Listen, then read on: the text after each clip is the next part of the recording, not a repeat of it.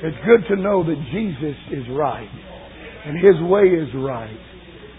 And a lot of times when you stand against such opposition, when the whole world tells you this is not right, this is not the way, then sometimes it's necessary, no matter how deep you are in God, to pull aside and gaze again into the pages of Scripture and receive a fresh vision of the person of Christ. So it just seems like the Spirit of God wants to reinforce and reiterate what He's established in many hearts, what He's done in us. You know, we've seen things. I'm thankful that God has personally shown me things in my Christian life. I'm thankful that God brought me in the way of true biblical evangelism and taught me that way.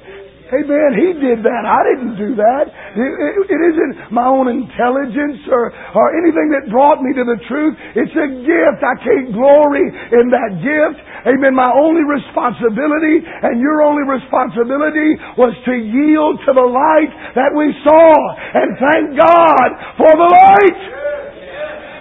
And we have to continue to walk in the light. Amen. Because we're responsible. There's an obligation. Because we've seen. Do you hear me? We've seen, everybody's seen something. But this evangelism that we speak of, we've seen something. You know, when I was a very young Christian, I knew that I was called to preach. And I knew I was called to go into the highways and the byways. I must have been two or three months old, and God, and I came off of Chimes Street. That's where I used to go when I was a sinner. And one night I went out there by myself because I knew I was to be a witness. I didn't have anybody to go with me because nobody invited me to go and I didn't know anybody at that time that did go. So I brought my dog. Amen. Me and my dog, I had a big dog and I brought him with me. Amen. Because I was saved off that street and I knew what kind of folks they had out there. I figured I was saved. I couldn't fight, but he wasn't saved. Amen. he didn't have any more responsibility. So I brought him with me. Were you afraid? Yes. I was, really. I was terrified. I went that night and sat down. That was at the height of the punk rock movement. People with mohawks, the late 80s. People with purple hair, body pierced, you know, that kind of place, kind of like five, uh, little five points in Atlanta.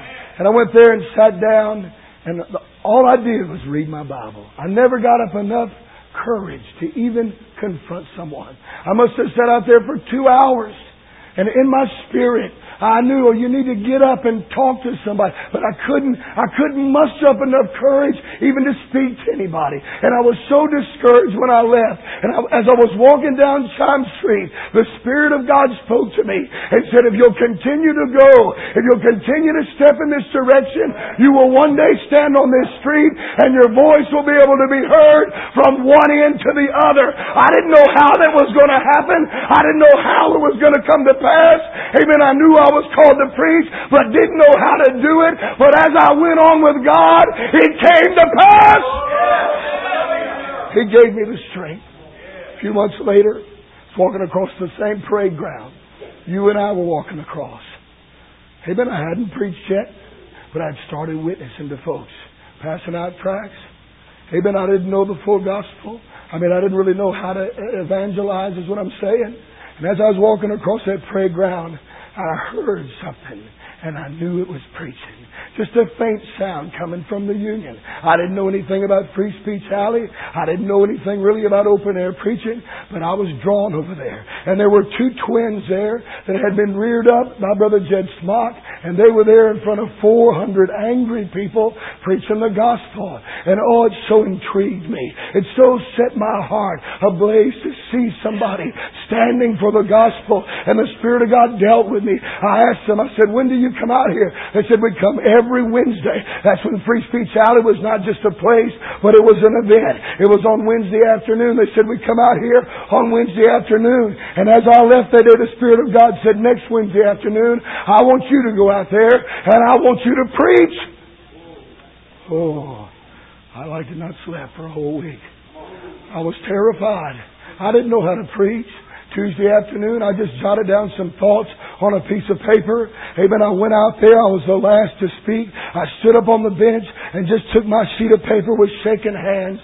Amen. And a quivering voice and just read my points. Nobody was even listening to me. I was very, very, very discouraged. When I was in the world, amen, in speech class, I couldn't stand up before people and give a speech. My voice would quiver so much, I would stutter back and forth. I could never, ever even stand up before a crowd of ten people. And it was a terrifying thing for me to stand up in front of that many people and preach the gospel. I left that day, even the two twins, even They patted me on the back. Maybe you're not called to preach. Amen. they, they didn't give me much encouragement.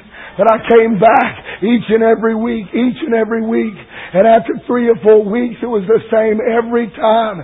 The last week, I began to fast and pray. I said, God, if you've called me to preach, then I've got to know what to do. I've got to have a word from heaven. I don't know how to preach. You're going to have to help me. Amen. And I fasted and prayed. And I went there that day. I was just as nervous. I sensed just as much fear. And as I paced back and forth across the way there, that bench Right there, it's always been there. And across the street there, on that sidewalk, I just was pacing and praying. And it was coming close 10, 15 minutes before I was going to speak. And in my heart, I felt the Spirit of God say, take that little sheet of paper that you wrote all that stuff down on and crumple it up and throw it away and stand on that bench and pronounce my name or scream my name as loud as you can. Now for, for me to do that now, that's not that big a deal. But for me to do that then, Ooh, I didn't know what else I was going to say. God didn't say, anything else. He scream my name as loud as you can. And I wrestled with that. You understand? My heart was beating. There was that tension, that crisis. Am I going to obey that voice? And I said, I'll do it. I didn't know what I was going to say, but just Jesus. And I got on that bench that day. Amen. And I lifted my voice and I cried the name of Jesus and the Spirit of the Holy Ghost fell upon me. And for the first time, I preached. 15 minutes, 15 minutes expired, and I didn't even know what I said. And then I knew I had to rely on the Spirit of God. That was God's grace. But you know, I've seen people come, and I've seen people go. I've been on the street with many, many people. I've seen young Christians come to this light and come to this truth, and they see it. But ten years down the road, they're nowhere to be found. They get married, they have kids, whatever it is. Do you hear me? But they forsake this. And this is what the Spirit of God, this is the question that I believe the Holy Ghost wants to pose to you and I tonight. If we're still here in 10 years, will we still be preaching the gospel? Will we obey what we know? Recently, a friend of ours who is a preacher and his wife told us, she said, we've outgrown We've outgrown going on the street, amen, with a sandwich board sign and screaming at people. Oh, what a terrible statement. I hope I never, never outgrow preaching the gospel of God. Oh, it's the foolishness of Almighty God that's wiser than men. I said it's wiser than men. It's a glorious, a glorious, wonderful thing to proclaim Christ Jesus and Him crucified. It's a glorious thing. It's the wisdom of God. And He's hidden it from the wise and the prudent. And He's revealed it unto babes. You ought to thank God that God has given us light. He's given us light. And we must obey this light. Amen. Tonight, I just want to reiterate what God has called us to do. Amen. You say you're a pastor. You don't have to do that. Oh, I must. I must. I must go. I must continue. I must do this. I'm an open air preacher. I said I'm an open air preacher, and I will always be an open air preacher unless I backslide. I said unless I backslide. If you come six, seven, eight, ten years, amen, down the road to Woodville, and you say, where's that preacher? Oh, I never see him on the street anymore. You can know this. I'm backslidden. I'll always go by the grace of God by the grace of God. It's a precious thing. That bench you see out there, that's a precious place to me. I've had my blood spilled there. I've had my guts ripped out there. I've seen Christ there in a deeper way. I learned more on that bench than I could have ever learned in a Bible school. A great and a precious thing. Oh, I'm thankful. You hear me? I'm thankful that God has sustained me to go and to continue to go through thick and thin and criticism and hell and high water up the mountain in the valley. Continue to go, son. Go! Go! I hear that voice. Go! Go! Continue to go! We've got to go. Amen. We've got to go. There's some of you here. You're just seeing this. I said, God's dealing with your heart. Obey God. Obey God. And don't let any man take thy crown. I said, don't you let any man take that jewel, that precious thing from you, but you do the will of God. And I come to tell you, there's a lot that'll come to take it from you. I said they'll try to talk you out of it and discourage you, but you continue to do the will of God. The cost of true evangelism. The cost of true evangelism. Turn to Luke's Gospel, chapter 9. Luke's Gospel, chapter 9, verses 57 through 62. And it came to pass that as they went in the way, a certain man said unto him, Lord, I will follow thee whithersoever thou goest.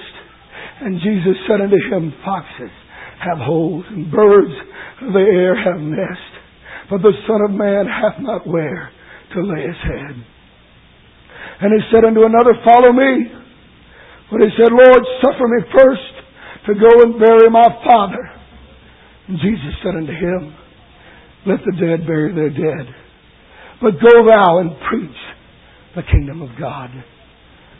And another also said, Lord, I will follow thee, but let me first go bid them farewell, which are at my home and my house. And Jesus said unto him, No man, having put his hand to the plow and looking back is fit for the kingdom of God. Oh, Father, I come before you as a vessel, Father God, and I ask you, Lord, oh, fill me to overflowing with thy word and with thy spirit, Father. Lord, that we would be encouraged, Father, as your church, Father God. I'm asking you, Lord, to strengthen each of us here today to continue to set our face like flint, that will not be swayed, will not be moved to the left, to the right, and we will not draw back under perdition. Build our faith by the word of God. Let us be admonished and exhorted and warned by your holy word. We ask it in the name of Jesus. Amen to God. You know, the testimony of Scripture reveals that very few who were confronted with Christ's call to follow accepted that challenge. Jesus said in Luke's Gospel, chapter 14, And whosoever doth not bear his cross and come after me cannot be my disciple. It is a condition. I said a condition for discipleship that we bear our cross and we follow Christ. Therefore, a man who refuses Christ's discipline cannot rightly be referred to as a Christian because discipleship is a requirement for Christianity. Very few people really understand and recognize uh, that in this hour.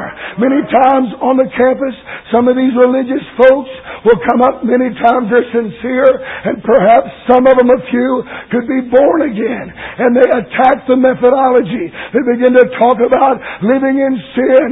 Amen. They talk about never being free from sin.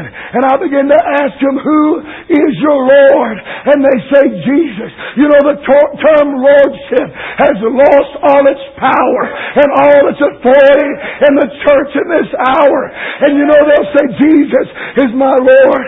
Amen. A few moments later, I'll ask them, who, you know, makes the decisions in your life? You go to school here, what's you majoring in? English, is that right? Well, who decided that? Oh, I did. I make decisions. I said, how can Jesus be Lord if you're running your own life? Oh, young man yesterday said, Well, God gave us a free will. I said, Indeed, He did. You proved that He did. You've got a free will and you're using it. Amen. To reject God. He didn't give you a free will to live independent from Him. He gave you a free will, amen, to submit yourself to Him. There is no love. Love has no virtue if it's gutted of choice. Do you understand? We must choose to love God. Jesus Christ is the Messiah. He is the Savior. And salvation is of the Lord. Therefore, a man who walks with Christ possesses salvation because of Jesus. He is salvation. Do you understand? I have Christ. Whosoever has the Son has life. If you don't have the Son, you don't have life. Well, you don't have the Son if you don't walk with Him. Most people treat Jesus like a poodle on a choker chain dragging him wherever they want to go. I've had people come out of bar rooms and tell me, Jesus will never leave me nor forsake me. No, you left him. You left him. You're not going to drag him into your sin. You're not going to drag him into your sin. Amen. He's not going there. That's something we need to think about.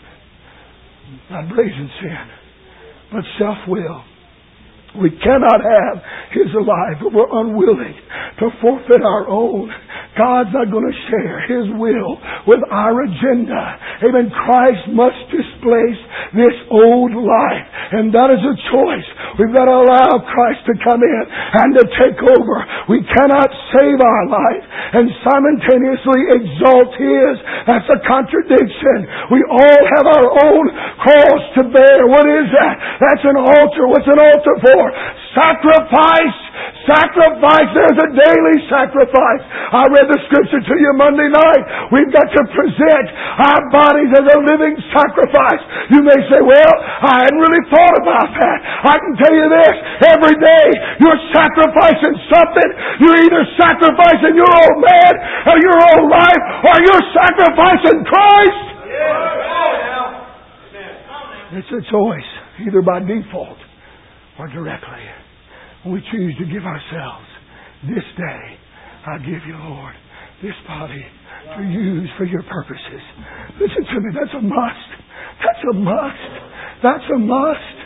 You say, what's the secret? Here we are at a street preaching convention. What's the secret of open air ministry? I'll tell you what the secret is. A history with God in the hidden place. A history, he said, I see, amen, that secret place. I see what's done in that hidden place. And I will reward thee openly. We'll never represent a God that we do not seek if we will not sit down and listen to God. We're not going to talk to men. We've got to seek His face because we must have His heart. We must have His Spirit. Amen. Let no man deceive you. Every spiritual endeavor, including discipleship, involves sacrifice.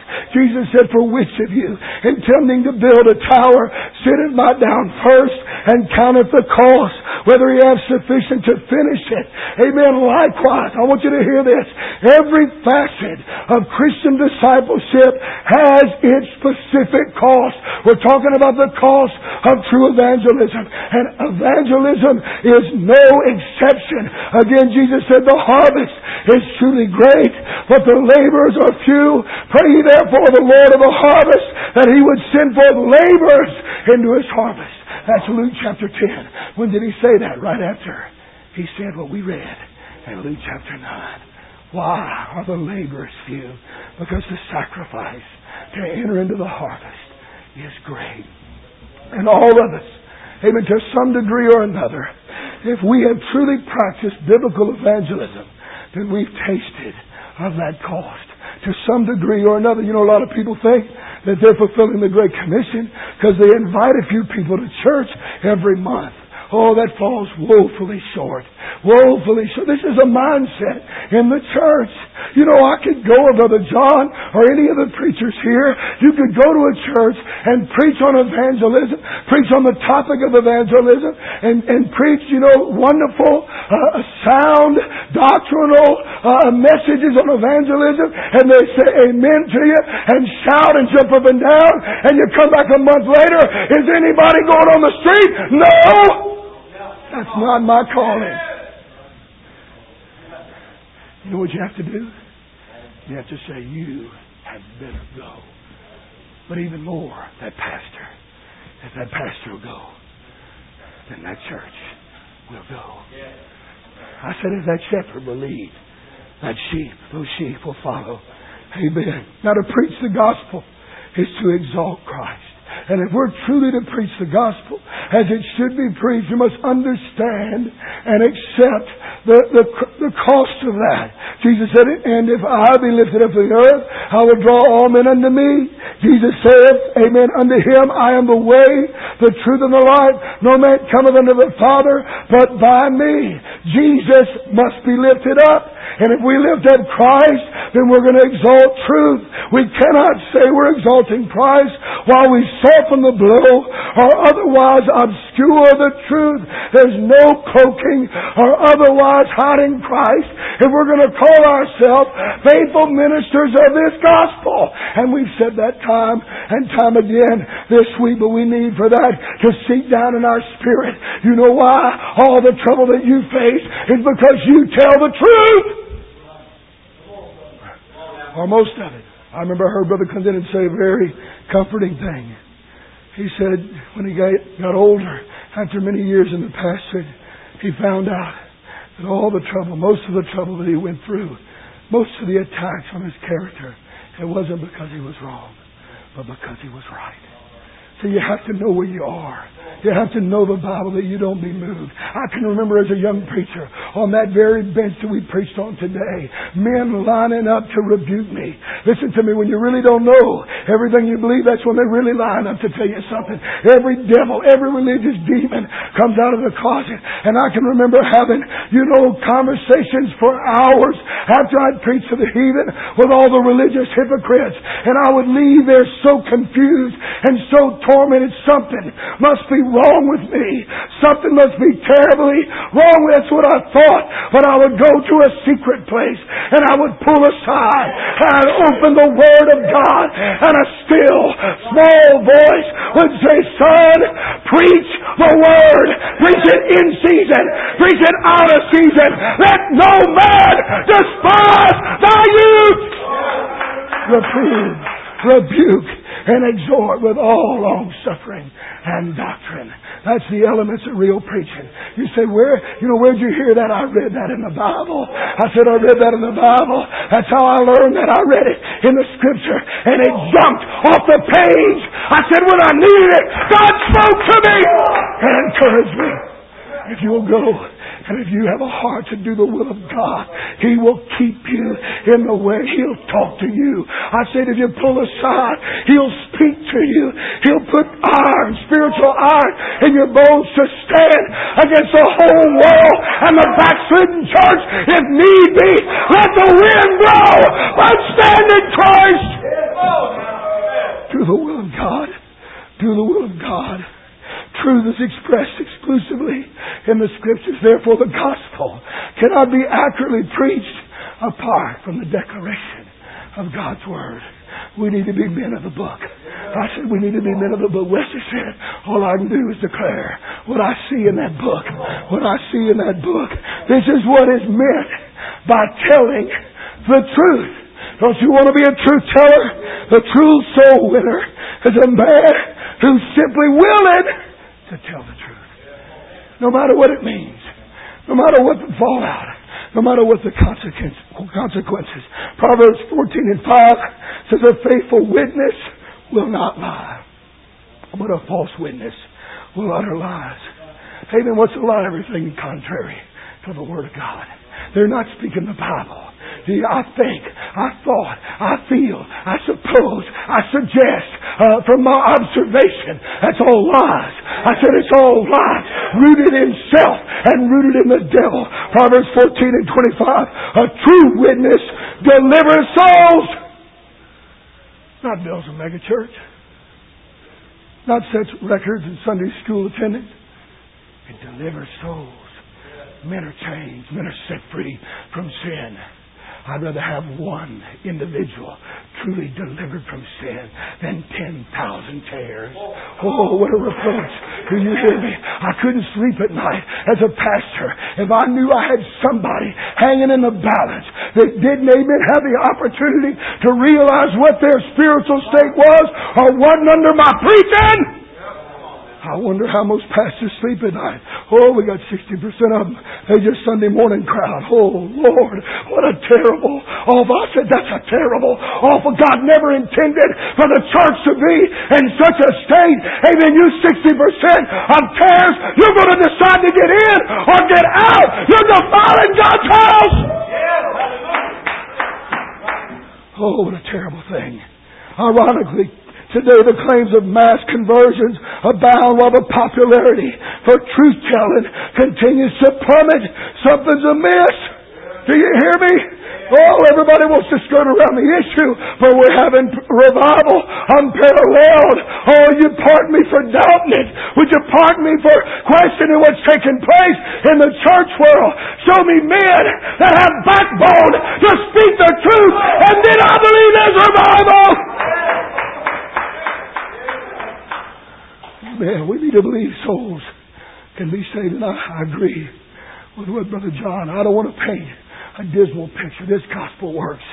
I said it works, but we got to preach it, and we got to preach it God's way, and we've got to be the vessel, prepared and willing. I said prepared and willing. We need to expect men to get born again. We need to pray to that end. Amen. But a man who has told us the truth is a man who's applied God's word to our lives, and this is an unpopular thing. In the phrase, 12 truth telling constitutes biblical evangelism. You say, is there a cost to true evangelism? Yes. Again, truth telling constitutes biblical evangelism. And two times, this is all this message is, I looked in the New Testament, and in two places, truth telling is spoken about and the repercussions of it. And these, I mean, this is the cost if you're going to be a truth teller. The first thing Jesus said in John chapter 8, Amen, and because I tell you the truth, ye believe me not. Because I tell you the truth, ye believe me not. If you're going to be a truth teller, you're going to have plenty opportunity to be discouraged. Plenty opportunity to be discouraged. Jesus said, because I tell you the truth, you won't believe me. Now it seems like if we had the truth, people would believe us. But they'll more readily believe the lie of the devil than the truth of God's Word. The more faithful you are to communicate and express the truth of God's Word, the more ineffective you're going to seem. It's truth alone that can set a man free, and that's the only thing that can set a man free. But generally speaking, it's the one single thing that men won't hear. I used to work at a plant. They'd have those National Enquirers out there.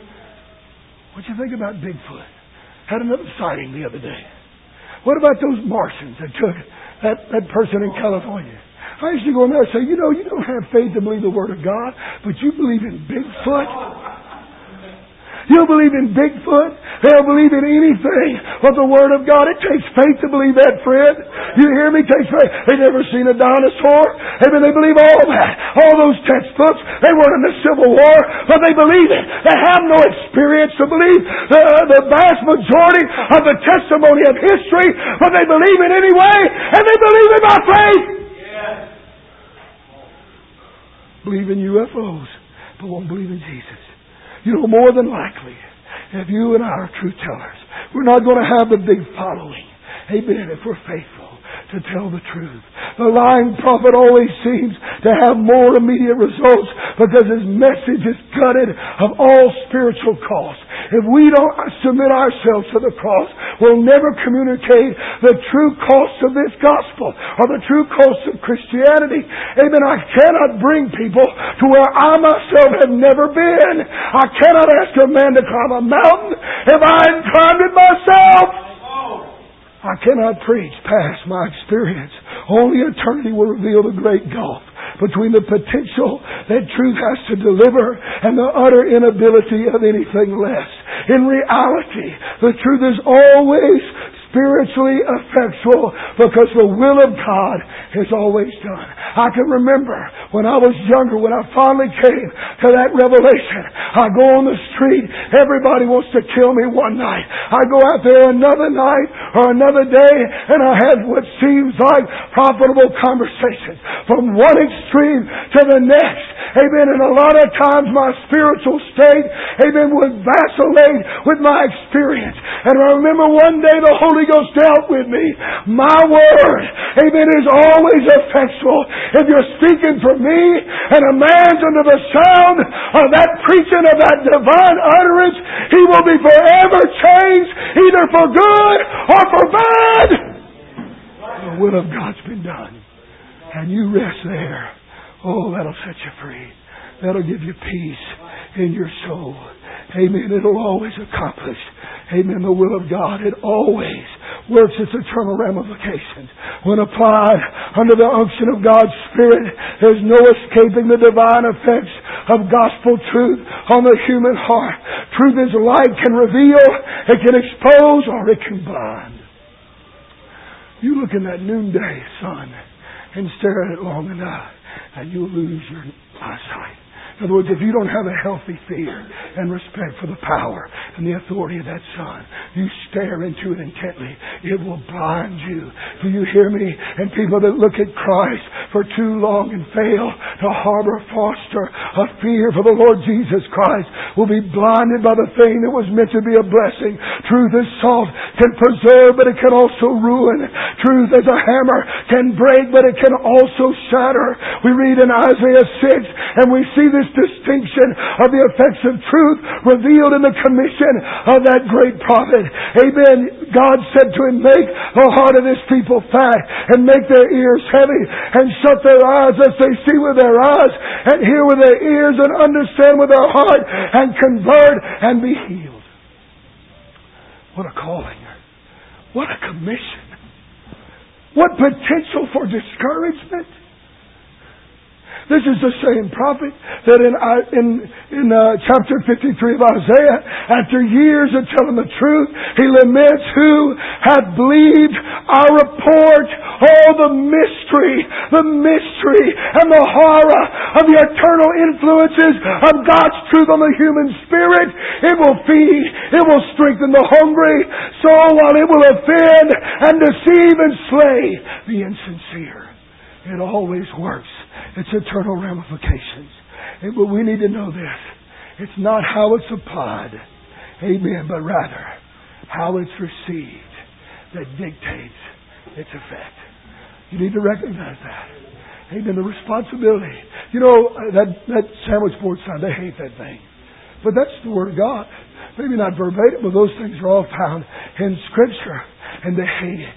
They detest it. They say things about it. Amen. They, they kick against it. Amen. But you know it has its effects upon them. Amen. And listen to me.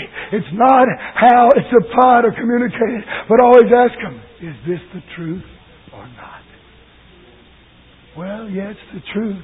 But something I don't agree. Uh, I just, is it the truth or not? Remember what Jesus said. And whosoever shall fall on this stone shall be broken. But on whomsoever shall fall, it will grind into powder. Truth can destroy or deliver depending on how a man responds to its demands. That rock will not change. I said that rock's not going to budge. It's not going to flinch. It's not going to change. The truth, amen, God's rock of truth, men can assail it. Men can criticize it. Men can attack it. Men can try to find fault with it. It's not going to budge one inch. It's either going to break or grind to powder. That's it. Plan A or Plan B. Nothing else. Nothing else. That's all there is. There's nothing wrong with that rock. It's the whosoever. Do you hear me? It's how we react. Amen. There's nothing wrong with the truth. There's nothing wrong with the truth teller. Only how men react to that truth. Now I qualify that to say we have to be in the right spirit. Amen. We just can't be in sin and uttering truths, babbling like a religious parrot, some truth we don't live ourselves. That has no power. But that can't rightly be called the word of the Lord. Do you understand? When I say truth, when I say the word of the Lord, I'm talking about that which is of God flowing through that which is sanctified to God. Amen. The man who longs to be faithful to God in evangelism, in discipling others, in ministry period must simply be content to tell the truth. In other words, if that's my highest aim and my highest priority, then I will never be moved. As a pastor, amen, if somewhere there's a secret, amen, a secret ambition to have a large church, I'm going to compromise. You hear me? The slightest hint of a desire to be seen successful by men, and I will compromise. That's any area of ministry. That has to be settled in the very beginning. That I want to obey God. I, my, my success is defined by the Word of God. My reality is framed by God's Word and not by men's opinions of my ministry or whatever. When we purpose in our heart to give folks the naked truth, the opportunities for discouragement are plenteous. Amen. Many times people are going to misunderstand us. They're going to misunderstand our motives motives. Amen. They're going to say that we don't have compassion, and that's something you've got to stand against. Doesn't mean that I can't search my heart. I've had sinners criticize me, and it helped me. Really. But I'm not going to be moved from the truth. Do you understand? I can always have more of an anointing. I can always be deeper in Christ. You know that? Do you understand? The deeper I get with God, the more inadequate I seem to myself. Oh, that's a great truth. I mean, I can't do this in my own strength. Anything that I can say, anything that I can do, anything that I can offer, it's going to work out to utter vanity. It must be Christ in me and through me. So I can always go deeper in Christ. But I cannot be moved from the pattern of Scripture. I must show an unwavering fidelity to God's way and God's message. Amen. It takes courage to woo men with the truth. Brother Charlie quoted the scripture last night. Faithful are the wounds of a friend. And you know, few people will believe what we have to say. Meaning we're not going to be accepted for the most part. We're not, we're not people, we're not going to share people, you know, share with people the truth and they take it up as their own, as a general rule. They're not going to subject themselves to it. They're not going to readily, readily follow it. And I'm speaking about in the church even. How many times have you witnessed to somebody and seen them under conviction and you travail in prayer and travail and see them come to the very door of the kingdom of God. And at the very last moment, they harden their heart. Listen to me, you can be discouraged. You can say, oh, if I'd have just done this or just done that, maybe if I got them to pray a sinner's prayer sooner or some kind of foolishness like that, we have to show fidelity. Amen. Even in the church, you bring people to disciple them and you begin to show them the truths, but the cost many times is so high they choke on that and they draw back. Amen. There's times there's people that I used to have great fellowship with. Amen. Used to eat dinner with them and sit for hours and talk over the deep truths of Scripture. And now I can see them in the grocery store and they ignore me. They've rejected the truth. They've drawn back. Amen. They might still be in church. Why? It's the truth. It doesn't have anything to do with me. It has to do with the truth of the Lord Jesus Christ. But we need to be encouraged in Christ. Jesus said, and because I tell you the truth, you believe me not. Remember, Jesus died for all of humanity, and the vast majority of the history of mankind will never appreciate his sacrifice.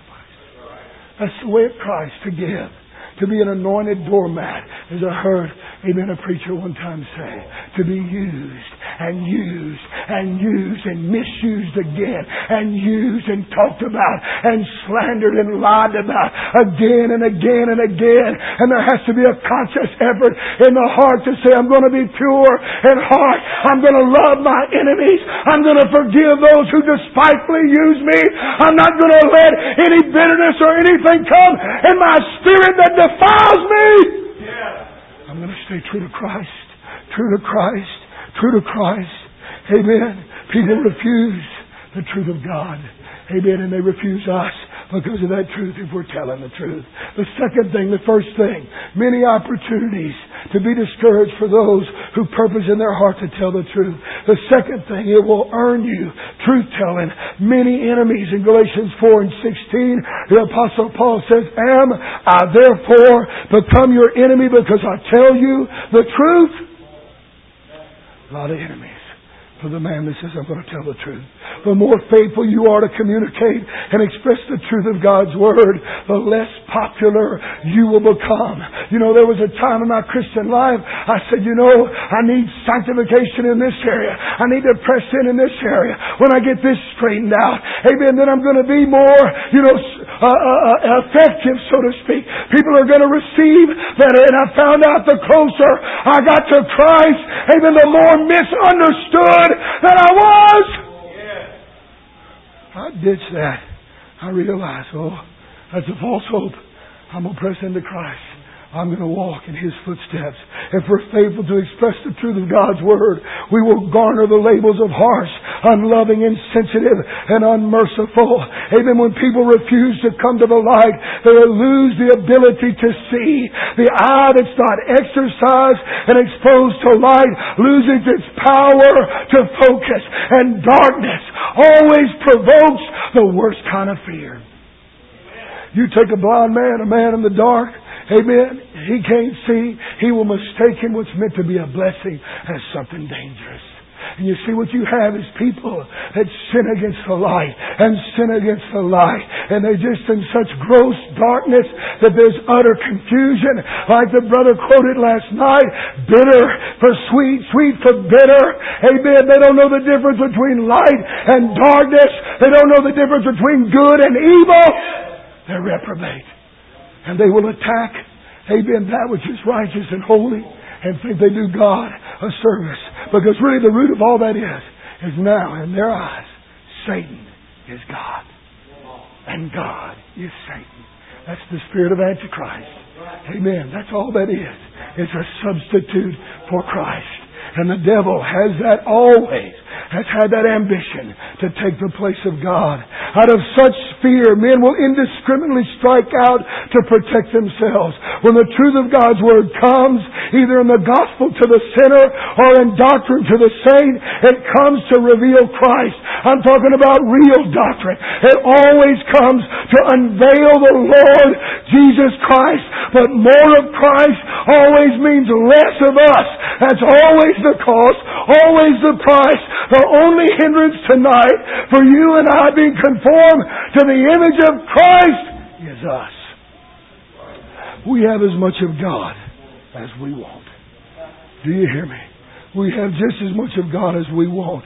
Amen. The truth of God's Word, the gospel, always presents the cross.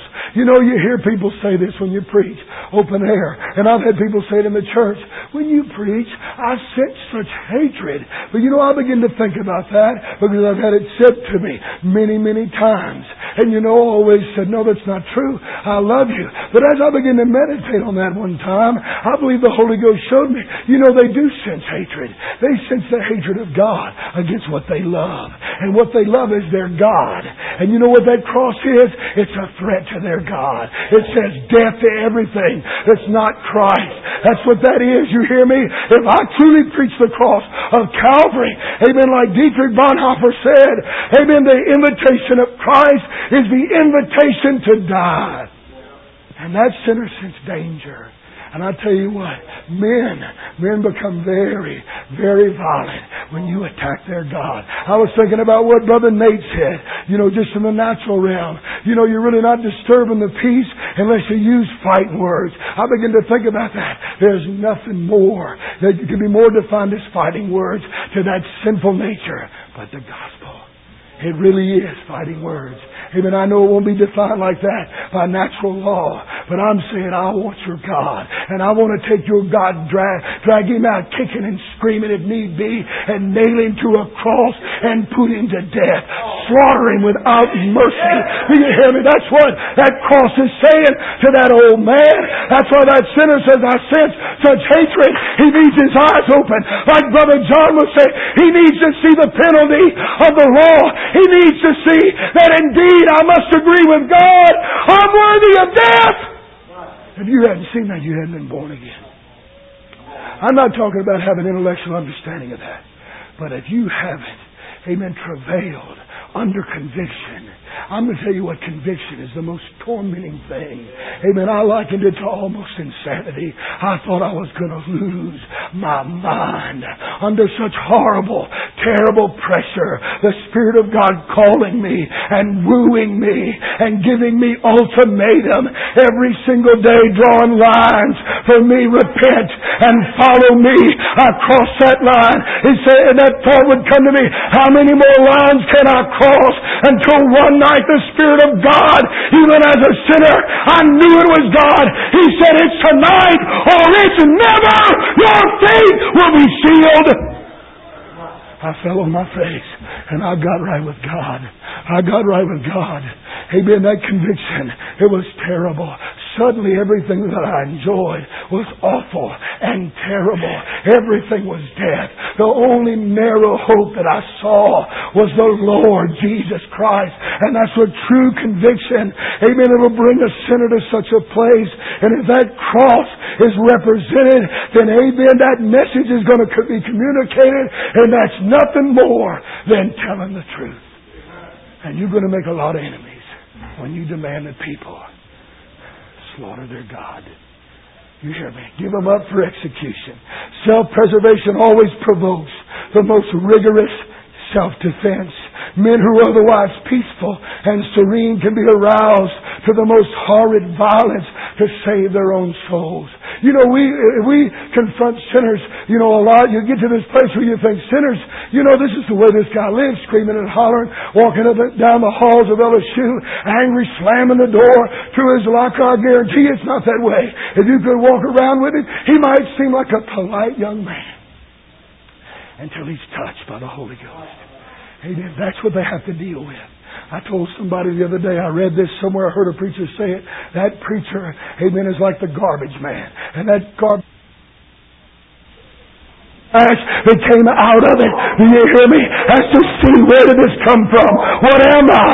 Indeed, this is what I am. How is it that I sat in front of a gospel preacher and read pornography all afternoon?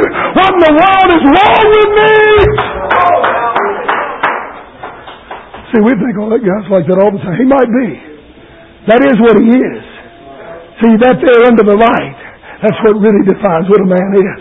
It's all hidden and tucked away under the surface. And when there's a veneer of religiosity and humanistic morality that covers that, only the power of the Holy Ghost can unveil that. But if we do that, I said we show men who they are. We bring that mirror out there, that holy, divine, eternal mirror. Someone wants to break it and do away with the light that's you and I that becomes the image of Christ. They crucified Jesus. People forget that. He was murdered. Sometimes I just tell that to people on the street religious. You know, Jesus, they murdered him. They act as if he could have ran for governor. He was murdered, despised, and rejected. I'm not out there to be hated. I could be hated without being a Christian. Do you understand? But the hatred I've found that sinners, amen, will heap upon the Christian is something altogether different than any other hatred that I've ever experienced before. I was a wicked and evil man. I don't know about you. I did a lot of evil things. I hurt a lot of people. But I never have experienced the hatred like I've experienced as a Christian for doing good and not evil. It's a spiritual thing. Amen. Hence we should consider the price of preaching the gospel uninvited and often unwanted. Amen. Whether it's in the church or out. John 7 and 7, Jesus said the world cannot hate you, but me it hated because I testified that the works are evil. In other words, I'm telling the truth. John 8 and 40, but now you seek to kill me, a man that hath told you the truth, which I've heard of God. This did not Abraham. In other words, they're saying, and we're right with God. We're church going folks. Oh no, ain't we the seed of Abraham? These same kind of people out there that say we love Jesus, we go to church, and then Abraham didn't try to kill Jesus. And if Abraham was out at LSU, he wouldn't oppose us. You hear me? He wouldn't oppose us. eloquent words and kind expressions don't necessarily minister life to anyone. In fact, it can be exactly the opposite. Romans 16 and 18, speaking of the false prophets, says by good words and fair speeches deceive the hearts of the simple. That's all they're looking for. How many times have you heard people say, he's such a nice man, such a nice Christian man. You know, they never thought Jesus was a nice Christian man. Says the world knew him not. Therefore they don't know us. The world didn't recognize, the world didn't recognize the Messiah. And the world's not going to recognize true Christians. Do You hear me? He came, He was. He fulfilled prophecy. He was the manifested presence of God Amen. He was God manifest in the flesh, and they rejected him. And the true church will be rejected. Amen. We're going to follow in his footsteps. It takes courage and resolve to tell people what may motivate them to hate you. Jeremiah 9 and 3. Amen. Speaking of the false uh, prophets of his day, says that they are not valiant for the truth upon the earth. Amen. We've got to be valiant for the truth. But as Christians, let us be encouraged with the instruction of our Lord. In Matthew 10, Jesus commissioned the twelve and commanded them to preach.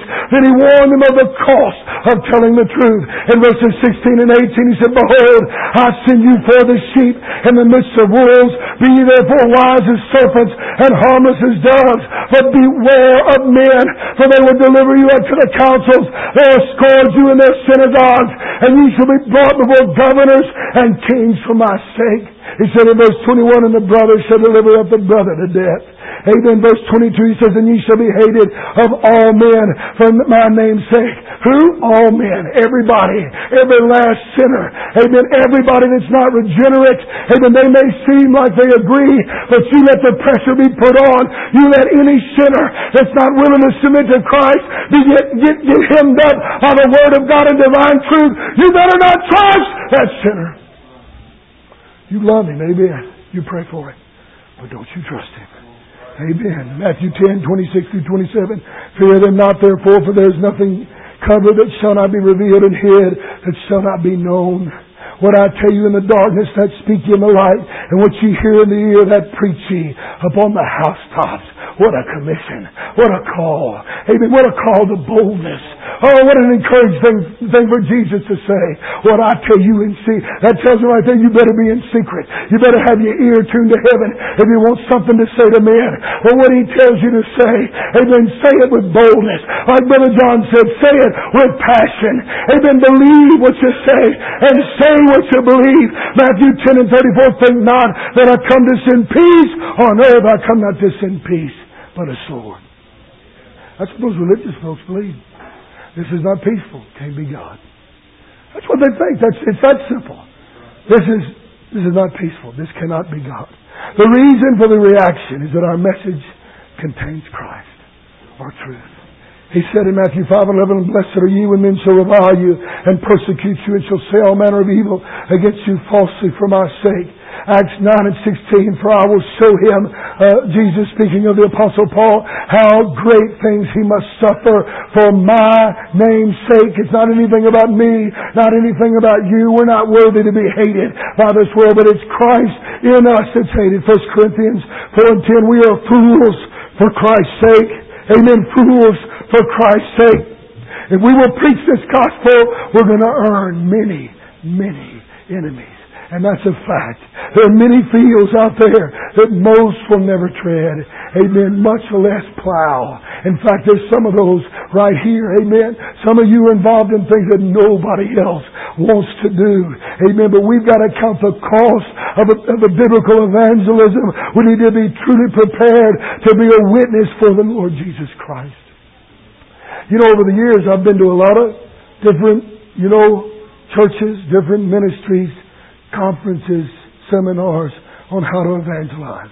And I just kind of put in a nutshell the impression you're left with when you go to one of these things. And this is what they, t- the main issue is nothing more than something like this. Be nice, be polite, be respectful.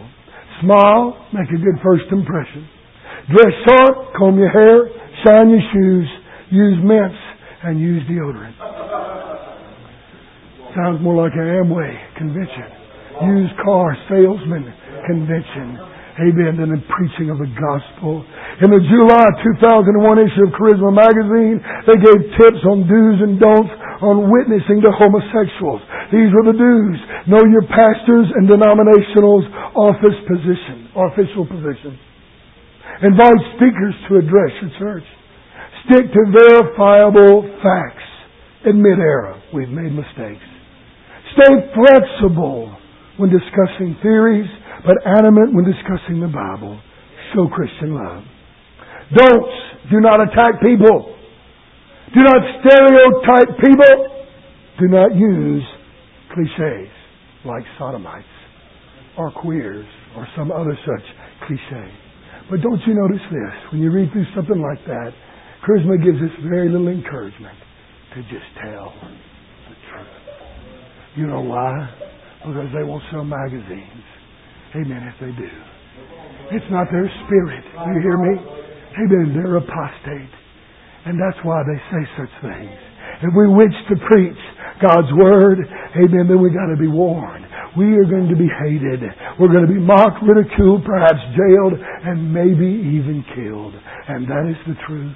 And I tell you, just if you just go out into the highways and the byways, then you see that indeed we're moving toward that. That spirit, there's just a restraint there. But I tell you, this, this culture and this current generation, in their spirit, they believe that America would be a lot better off without us. We need to tell the truth. And if we do, there's going to be the opportunity to be discouraged. There's going to be opportunity to make many, many enemies. Let's stand tonight. Hallelujah. Thank you, Jesus. Oh, I love you, Lord. Thank you, Father.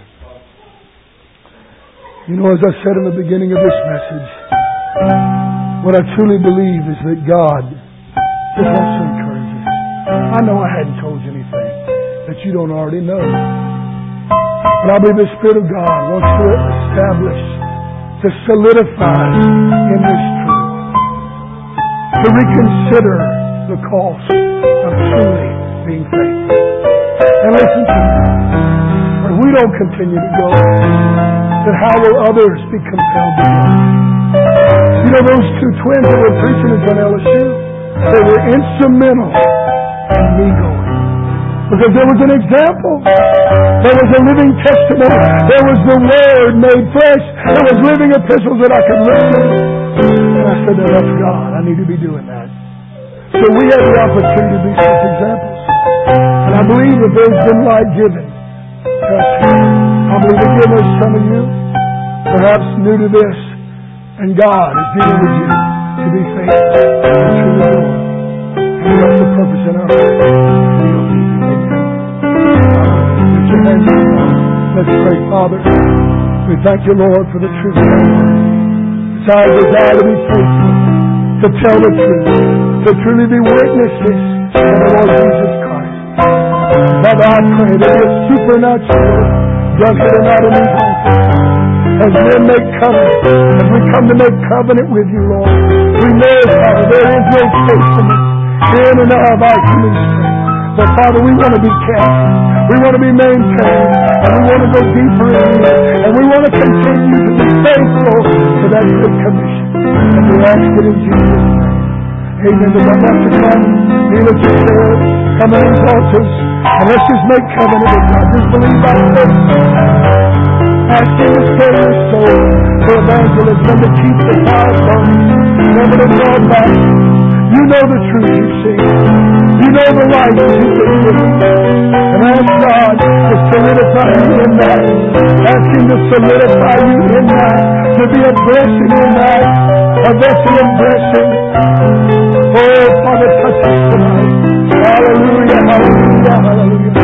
Heavenly Father, the Father.